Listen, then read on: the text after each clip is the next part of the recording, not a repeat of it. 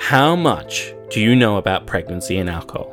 The reality may surprise you. Alcohol exposure while in the womb may cause fetal alcohol spectrum disorder in unborn children. It may lead to lifelong physical and or neurodevelopmental impairments such as problems with memory, attention, cause and effect reasoning, and difficulties in adapting to situations. For such an impactful disorder, it is rarely spoken about in the popular media. This podcast will take you behind the scenes to chat with the people who understand FASD. This is Pregnancy and Alcohol The Surprising Reality. If you're a regular follower of No FASD's podcast series, you'll know that most of the guests who've been interviewed in previous episodes have been based in metropolitan areas. And in Australia, that generally means our cities located on the coastline, whether in the east or west of this vast continent. In this episode, however, we're taking you into the central heart of Australia, to Alice Springs, and we'll give you a glimpse into what makes this area of Australia so special. Our guest today grew up in regional New South Wales, but now lives in Alice Springs and has chosen to focus her research and work on the specific needs of rural and remote areas throughout Australia. It's time now to hand over to our interviewer, Kurt Lewis, to introduce our interview guest for this episode.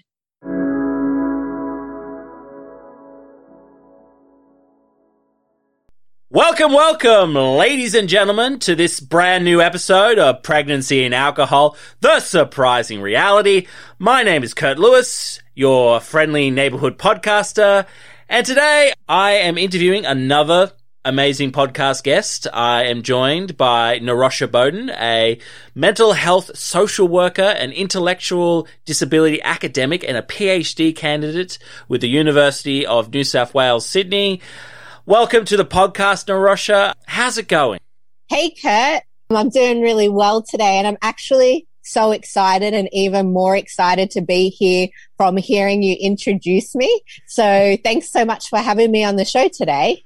Well, it's, it's how my boss Julie usually says you, the energy increases when you get someone introducing you in an epic voice. So I hope I've done the same for you. I love it. I love it. So I just also want to acknowledge before we begin today the traditional owners and custodians of the lands on which we live and work. As you know, I'm on Aranda country, which is in Mparntwe that is Alice Springs. Mm. And I'd really like to acknowledge that the Aranda people are the sovereign original custodians of the Mparntwe region. And I would also like to pay my respects to all Indigenous elders, past, present, and emerging.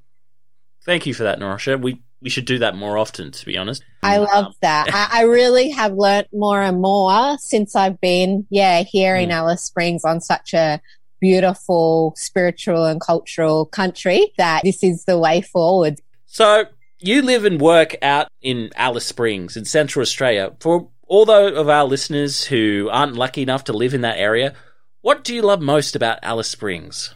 Oh my goodness, Kurt. So there's so many things that I love about Alice Springs, but as you just heard, I especially love that Alice Springs is known to be Australia's like spiritual home. And the Aranda people's Dreamtime story teaches us that the region was created by giant caterpillars. Mm. And so that's known as the Yeperenye story of the Western Aranda people. And I just really love this. So the giant caterpillars can be seen in the large, stunning ridges of the East and West MacDonnell Ranges that shelter the town of Alice Springs. So if you can imagine here, Kurt, I wake up every morning watching the beautiful sunrise over the ranges. And I'm really lucky enough to watch a spectacular sunset. And that looks like orange, red, purple, and pink pretty much every night. So it really is a truly amazing sight to see. And every day I learn more about being at one with this beautiful land. And it's really humbling experience for me. So, Narosha, you've been a mental health social worker as well as an intellectual disability academic. What drew you to the area of mental health and intellectual disability?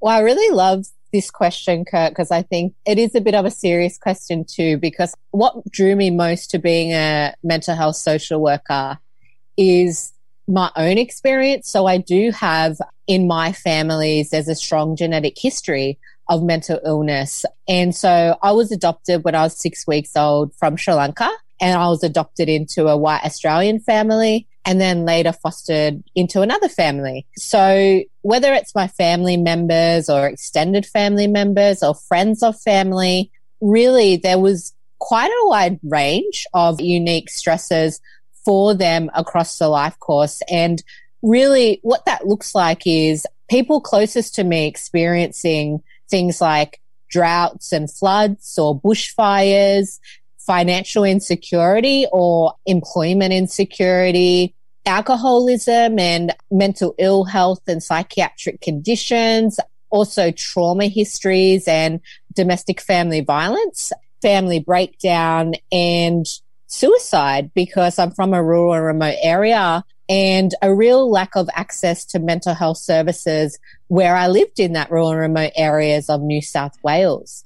So it's really quite close to my heart and uh, quite a serious topic for me about being a mental health social worker. And I'm not sure if you know, Kurt, much about mental health in rural remote Australia, but I'd be happy to share with yourself and the listeners a little bit about that. Well, please do. It's a topic that should be really covered more.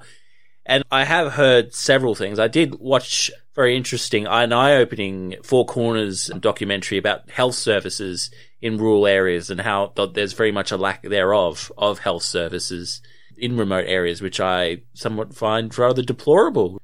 I'm really glad to hear you say that and to hear you also say that you were able to watch a documentary on Four Corners because some of the issues in rural remote areas, well, we don't see them as often on TV or news programs. And so the general public aren't always aware. But if you live and work here or it affects your family and friends, then you are more aware and it's a really significant issue. So really in rural and remote Australia, people are 50% more likely to die by suicide than those living in major cities. So for me, Kurt, what that means is because I'm from a rural remote area is that half of all the people I know are really likely to be impacted by suicide at some point in their life.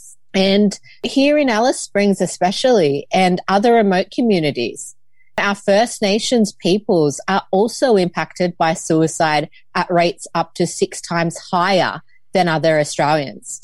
So as you were saying, like when we think about mental illness and think about mental health and also thinking about rural remote areas, this is really quite concerning. So out here as well, if you're someone who's trying to reach out, you decide to reach out for professional help. This can be really difficult because it's really difficult to access the services, especially because we have quite a large shortage of medical and allied health specialists. And that includes Aboriginal mental health workers, psychiatrists, psychologists, mental health nurses, occupational therapists, and of course, mental health social workers like me. So yeah, I'm really glad that we're talking about this today as part of the topic around FASD too, because I think getting that message out there that there is a lot of work to be done in communities, but especially for people in communities in remote areas to access services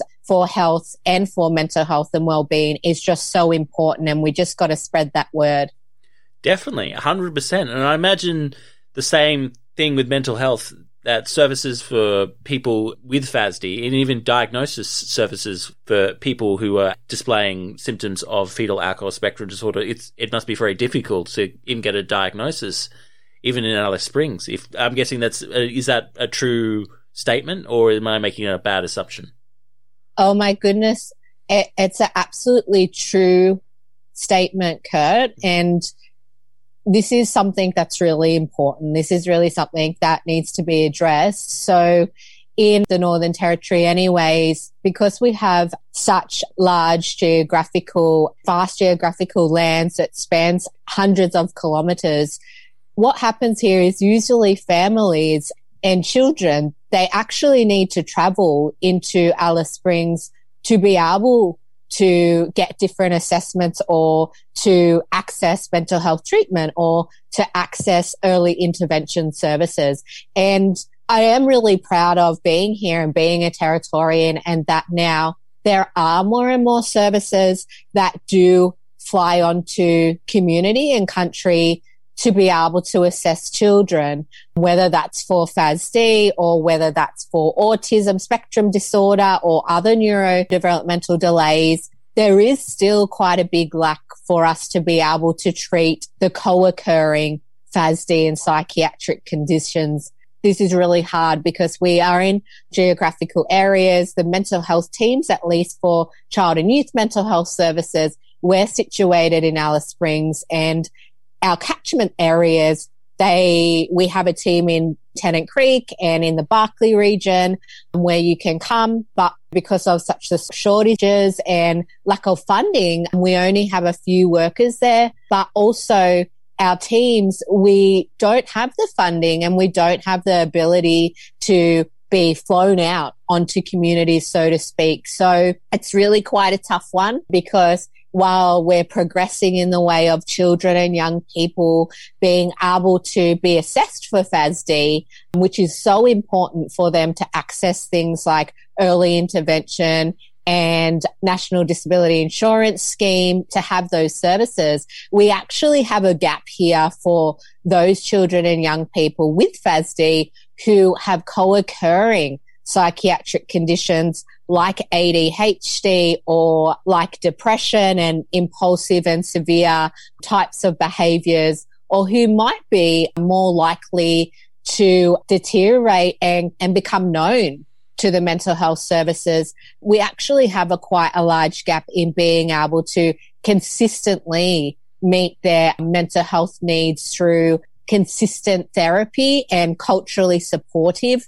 therapy, mm. but also through medications because we have a real difficulty here as obviously when children and young people and families are traveling around, then us mental health professionals, it's really, really difficult for us to be able to monitor safety and well-being whilst on country. And we also think it's quite inappropriate as well to expect our communities and elders or or people who are out there to be monitoring mental health and well-being or especially medications when actually whilst communities and elders and families have capacity to do so it's actually a job of a mental health professional to do that mm. so we've got a really big gap here kurt and i'm glad that you've been able to help me to talk about that today because i think it's a big area that needs a lot of advocacy in. Yeah. We need to look at policy changes and things like that. And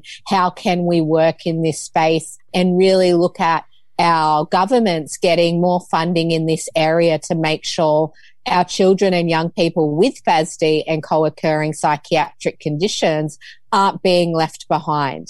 This is really important. I completely agree. I imagine there's great difficulties as well in terms of like Central Australia is a big place. You could fit whole countries in there. It's almost like a country within a country, if you if you don't mind the analogy. It's a lot of ground to cover. I mean, for especially for so so many people. Absolutely, and I think that is so beautiful in itself. That here, you know, in the Northern Territory, it's so rich in culture, and like you said, it's so beautiful that you know languages and culture live on here, mm. but it also means that the lay of the land in other states and territories, which are more focused with Western medicalized models and Eurocentric views of health systems, they don't fit here. Yeah. and so we've got to find a way forward. And I know that the Aboriginal health services here, they do such a fantastic job and public health services here as well are really trying their best to work in this space, but you know, we've always got room to move and to learn and to just always do so much better. And so, you know, I'm a really big advocate in this space because I think let's keep going with this. Let's keep progressing. Let's not become complacent about it. Let's keep going so we can really meet the needs of our children and young people out here with FASD and also with psychiatric conditions too. there's a better way forward. And I know we'll get there. I agree, and I ho- 100% hope so as well. If not for just the sake of all the people who have FASD, but all the people, you know, suffering from different mental illness. I was just wondering, you are currently completing a doctorate of social work, specializing in fetal alcohol spectrum disorder. Why did you decide to specialize your doctorate on FASD? What drew you to FASD? Well, I'll first talk a little bit about yeah, how I sort of got here to this doctorate. But it's both based on, like I've told you a bit about my personal life story there yeah. and a real interest. So really in 2015, I did complete a Master of Public Health where I specialized in sexual reproductive health at mm. the Melbourne School of Population and Global Health. And that's at the University of Melbourne had amazing lecturers and mentors there. And I was able to complete a minor thesis where I really explored how the diagnosis of FASD was happening in Victorian hospitals. And I was really looking at different understandings and recommendations for a way forward. And that was around about the time when they were coming up with the different ideas around what that pilot for the new FASD diagnostic tool would look like. Mm. So it was quite a new space, I think. And I just really became engrossed in it. And I, I really thought this is a huge gap. And I have some experience with family and close friends that I really think, yeah, this is an area that I really want to focus my time on to give back to the community. So then when it got to my PhD study that I'm doing now in social work, really it builds upon that first thesis. And now that a lot of that work I'm using to guide and inform PhD now, which is exploring FASD in rural remote Australia. But when I really think about it, how did I get involved in this area and really why is because from my life experience, my friends who had have children born with fetal alcohol spectrum disorder and probably, you know, growing up in a rural area in remote areas. Well, for me at school anyway, I remember as a teenager, you go to high school and I did have one PE class on sexual education. And we probably had one class as well about looking at risk taking behaviors. And that included like drinking alcohol or binge drinking, using illicit substances like marijuana and other drugs. And of course, it was very awkward in that class where we spoke about sexual intercourse and teenage pregnancy. But I really found it interesting that we were never provided with any information about how alcohol or drugs could harm your unborn baby. Mm. And really, that seems quite ridiculous today, given that the reason the teachers were giving us the information in the PE class was because they thought it was really important about telling us that important to use condoms, about that there's sexually transmitted infections and about how we can and should be having sexually safe behaviors, especially when talking about being influenced by alcohol or drugs, because these teachers and like in the syllabus, the education syllabus, they know that young people in high school are becoming sexually active, but at the same time are experimenting with alcohol and drugs. So interesting because never once in any of the classes did they explicitly inform us that alcohol can harm your baby. And so mm. this all thinking about this together, I really could see how some of my friends, if they were better informed and if that education had started at those high school years in our PE classes, would their lives be different and would their children's lives be different? So this has sort of been a long journey for me in focusing my PhD work in this area. But I remember my friend when we were about 16 years old at the time, she did fall pregnant while we were at high school and decided to have the baby. And, but before she found out we were going to house parties and, you know, doing mm. binge drinking like most teenagers would, Kurt. Yeah, of course. so, yeah, like teenagers do that stuff. And I was doing that. And so by the time she had found out she was pregnant, had already consumed alcohol. Mm. And so when I think back to that, it was a really tough pregnancy for her. A lot of doctor's appointments, And she really had a lot of emotion. So at different times, feeling really happy to be having a baby, but also came with that being a bit frightened and scared of like, what life would her baby have been affected by alcohol? How affected would her baby's brain be? And she really wasn't sure and you couldn't tell that. And she really found that quite unsettling, like not knowing what the future might hold for her and her baby and not being able to plan that. So I think about that and I think about as well, like today, how amazing her son is. Like he's almost 15 years old. He's an adolescent and he's absolutely incredible. Has had so many challenges, but also has had so many strengths and has so many strengths and growing into amazing young man who is just someone who is so kind and generous, a generous friend, great at AFL and such an amazing sense of humor. Mm. So I think about this experience for her and sort of an outsider looking in. And I really thought about this should be a message going out there and we should be thinking about this more because FASD being a preventable disability, but also in rural remote areas, we don't have as much access to information or health workers or people that are frontline workers, like teachers that were teaching us in PE about sexual health. They didn't necessarily have this information at the time. So that's why I really am quite motivated to get the message out, but also look for a way forward here. How can we do this better and make sure that our society can be better informed to make informed choices for themselves? So like even now, like Kurt, I think about my friend who's in their late forties. Really her and her husband would just only have a few glasses of wine after work. And then she found out she was pregnant and so her baby wasn't born with any facial features or anything like mm. that. And then it wasn't really until like preschool and kindergarten that it was around kindergarten, around age of five that her child was then diagnosed with FASD.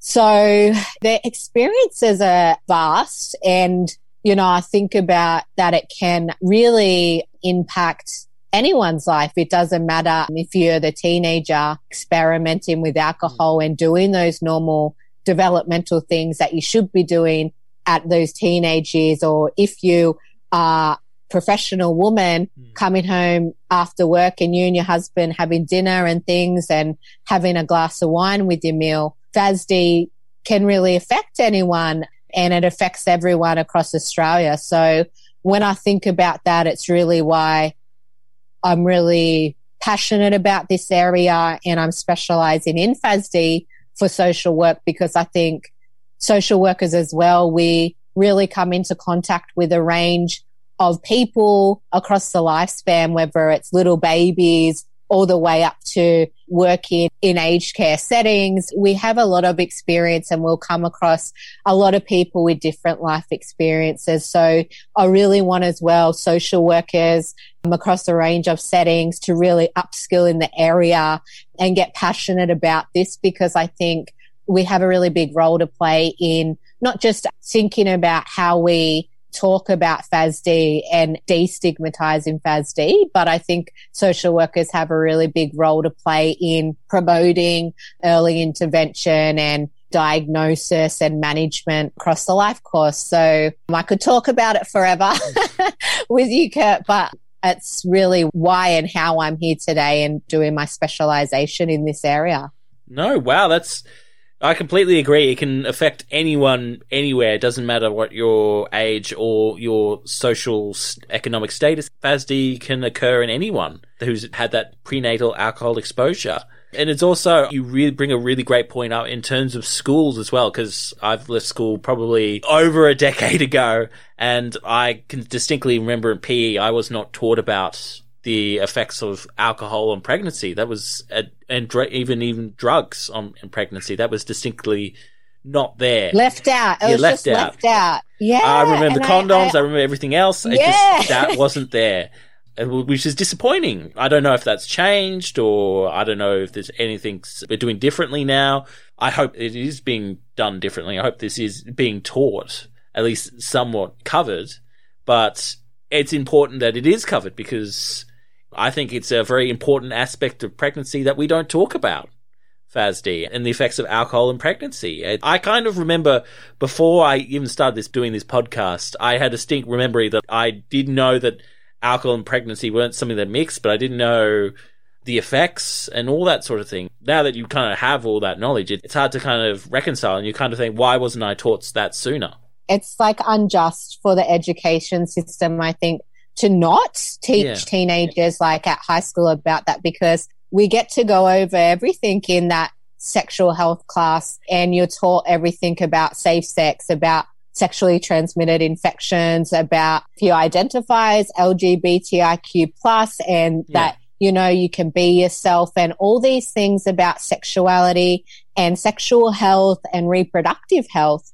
But this part is particularly so important because mm. I think it's a time of our lives where we don't have the information. We're only becoming teenagers, like adolescents and learning. And we're doing risky things which parents or our carers would rather us not be doing. But we're going to do it because it's our developmental age and our brain is saying, go and be social, go and be risky. And it's a milestone for us. Mm. But also it's the adults in our society that know how that alcohol can mix if you're doing if you're doing risky things like being sexually active. And I think we can be a better informed society if the education system can teach that too. I think that would be so amazing. Mm, that would be. So you've been doing some research in, as you mentioned, in FASD in rural areas. Can you explain to listeners about the results of your research? I imagine it's, it's still early days in terms of your research, but can you tell us more about your research and how these results could have real world applications? Yeah, so you're right, Kurt. I've still got another two years ish to go, but I can speak to what the initial findings are from the data I've collected. There's some really important points, and I think one that's really important here in the Northern Territory and really quite interesting as well because it's significant to only the Northern Territory mm. is that some of the participants in the surveys and interviews have really discussed the current policy context in the Northern Territory in relation to alcohol policies. And it's been quite heavily contested. So you might have heard some things over there in new different states and territories about what's called the banned drinkers registration and what was the NT intervention. But some participants have spoken about this. And so what they've spoken about is how the reintroduction of the banned drinkers registration was introduced in 2016. And they've also spoken about the lift of the NT intervention and how Aboriginal groups, peak Aboriginal groups are really advocating in response to this. So some of the findings are really looking at the discussions about how communities are responding to this particular decision to have alcohol to be sold in remote communities mm. again for the first time in 15 years and how these remote communities plan to manage this. And so some of the Aboriginal health workers that I've spoken to out here, they've been really explicit about thinking about how these lifts on these on the NT intervention, it's now an opt-in type thing, and how the banned drinkers registration, what this means for future generations. And, you know, a few of them have spoken about, well, what does this mean for FASD? Because we already didn't really have the data on it. We already know it's underestimated. So what is that going to mean now? They want to know. They're actually asking me about, oh, well, did these interventions, were these policies that were implemented, did they really bring about good outcomes in respect to FASD? So could we see that the population data is actually less for the amount of children diagnosed with FASD? That is what Aboriginal health workers are saying to me. And it's a fair point to be made and it's fair that they're asking about this. So there's some of the findings about further discussions that I think will be really important and will have real life meaning when I finish the data analysis and, and publish this research. But also what's been really important is a lot of professionals are really speaking to me about FASD and are still talking about how it's just really difficult for them to understand that they don't really know where to start and that they're not really sure about what it means as a disability and how you would access the NDIS or what sort of supports that child or young person would need. I've heard a lot about people being really proud and really hopeful given that now FASD assessment is really up and going out here and we've got amazing Aboriginal health organizations and pediatric health and things like that that are doing such a fantastic job in the area. But a lot of participants have said to me, look, I still don't really understand what to do with the management plan, like where to next, how do we do this? And they've also said to me, look, you've given FASD management plans, but we actually don't have those resources here or access to specialist staff out here. So I'm really looking forward to publishing those results because I think it's opening up conversations and also bringing it to the forefront to say, you know, we have made really good progress in this area, but actually in rural remote areas, workers and families and carers are still requiring more support and we need to put funding and money there to do so. But I've also spoken to professionals and participants and I really love just how motivated they are. I'm really keen to mm-hmm. learn about FASD and really a lot of teachers, they want to be FASD informed, asking me, where can I get more training? Are you going to do more training? Can you do in-house training? Really reaching out and asking about that because teachers and schools, the education system are wanting to be FASD informed and have this in their toolkit. And I think most importantly, really from these findings, I think this research really will have the ability to guide future improvements for frontline workers, mm. whether it's knowledge and skills and practice related to FASD in rural remote Australia. I think the findings from the research will be really important to bring forth very important implications for future social policy on a broader level issues around FASD in Australia too. So I'm looking forward to publishing that in the next couple of years. And of course, Kurt, you'll be the first person who I'll send it all over to as oh, well. Oh, please do. Please do. Sure, I look forward sure. to reading it. Absolutely. Uh, well, I particularly enjoyed your three minute thesis submission for the FASD Forum 22. So I look forward to reading the full thing. I had such a blast doing the three minute thesis competition with you as well. So yeah, absolutely. I love to share these findings when they come out with you. Oh, also, if, if you have any of the professionals or anything like that are asking about in terms of NDIS and supports and all that sort of thing, no FASD, we have send them to the No FASD website. We've just opened up a new page on FASD and the NDIS, a number of webinars as well as we've got the helpline as well. So please please pass that on to them if, if anyone has any questions, if, if you think that's the right resource to have. Absolutely. This is amazing. I love that you guys have, you know, FASD and NDIS page now. This is going to be amazing because I do always tell people of the helpline and the website, but NDIS is an evolving area. So mm. that's really cool. I'm so glad to hear. Well, we're keen to spread more knowledge about it. So Here's my big question. This is the question I ask everyone on my podcast. Bit of a drum roll there. is there more our listeners could be doing as individuals or we could be doing as a whole society to support carers and people with FASD?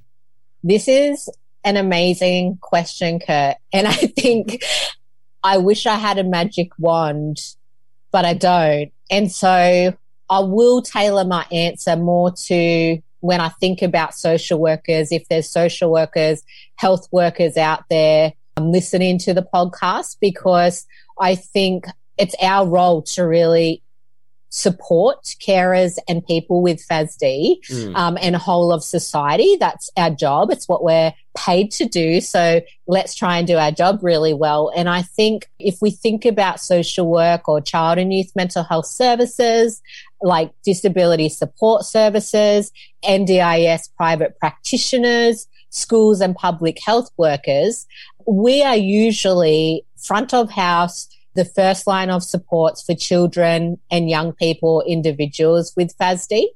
And I think all of us could absolutely be doing a much better job at coordinating these services and really providing a holistic care through a model of wraparound support. Mm. So when I think about that, Kurt, I'm thinking about what does a wraparound model of support look like for FASD? And it might look like the early childhood education teacher or primary school teacher working alongside mental health professionals like mental health social workers or child development teams and NDIS support workers to provide tailored, specific and individualized supports that actually wrap around that child, okay, or the individual from the home to their school and in the community or while they're on country. And I think we can do this. And the way to do it is to really ensure we are meeting all of the specific biological, psychological, social, spiritual, and cultural needs of that individual with FASD through a person and environment lens. So it sounds like a lot, but I think we can do it. So what it means is we need to consider the needs and most importantly, strengths of individuals, families and communities. And I believe if we can do this together as health workers on the front line, as social workers, as school teachers, we can also act to reduce stigma in our society around FASD. So really, Kurt, I want to let everyone know as well for anyone in the Northern Territory who wants to know more about this, who are working with children and young people, how they can do that wraparound support or require some secondary consultation. I am in the NT, so I can see people or organizations face to face. But if you're somewhere else, I can do telehealth. You don't need to write this down, ladies and gentlemen. It's in the show notes below which are attached to this podcast. So please feel free to use any of those links. You're so amazing, Kurt. Thank you. At least I could do. I'm sorry uh, to interrupt you there, but uh, is there anything else you wanted to add to that? No, honestly, that's everything. I think I could and you could. We could probably talk about how much we care about FASD and this message and mm. how truly passionate we are in this area and how hopeful we are that the future generations for children with FASD and co-occurring psychiatric conditions will be a place of inclusion and really meaningful participation in society. I could talk about this with you, mm. you know, forever. So well, I, I might have really... to bring you back when you when you've done your research. and we can talk about it some more. I want to thank you for coming on the podcast giving us a piece of your knowledge and your wisdom. Yeah, just want to thank you for sharing with us today. Thank you so much for having me, Kurt. It's been an absolute pleasure, and I can't wait to chat with you again. It's been an absolute blast. Thanks. Thank you. Thank you for listening to this episode of Pregnancy and Alcohol The Surprising Reality. Please tune in next week for another episode of our little podcast. If you like this podcast episode, then please show your support by leaving a rating and review on iTunes. Every little bit helps. All rights reserved. For more information about FASD, then please go to www.nofasd.org.au.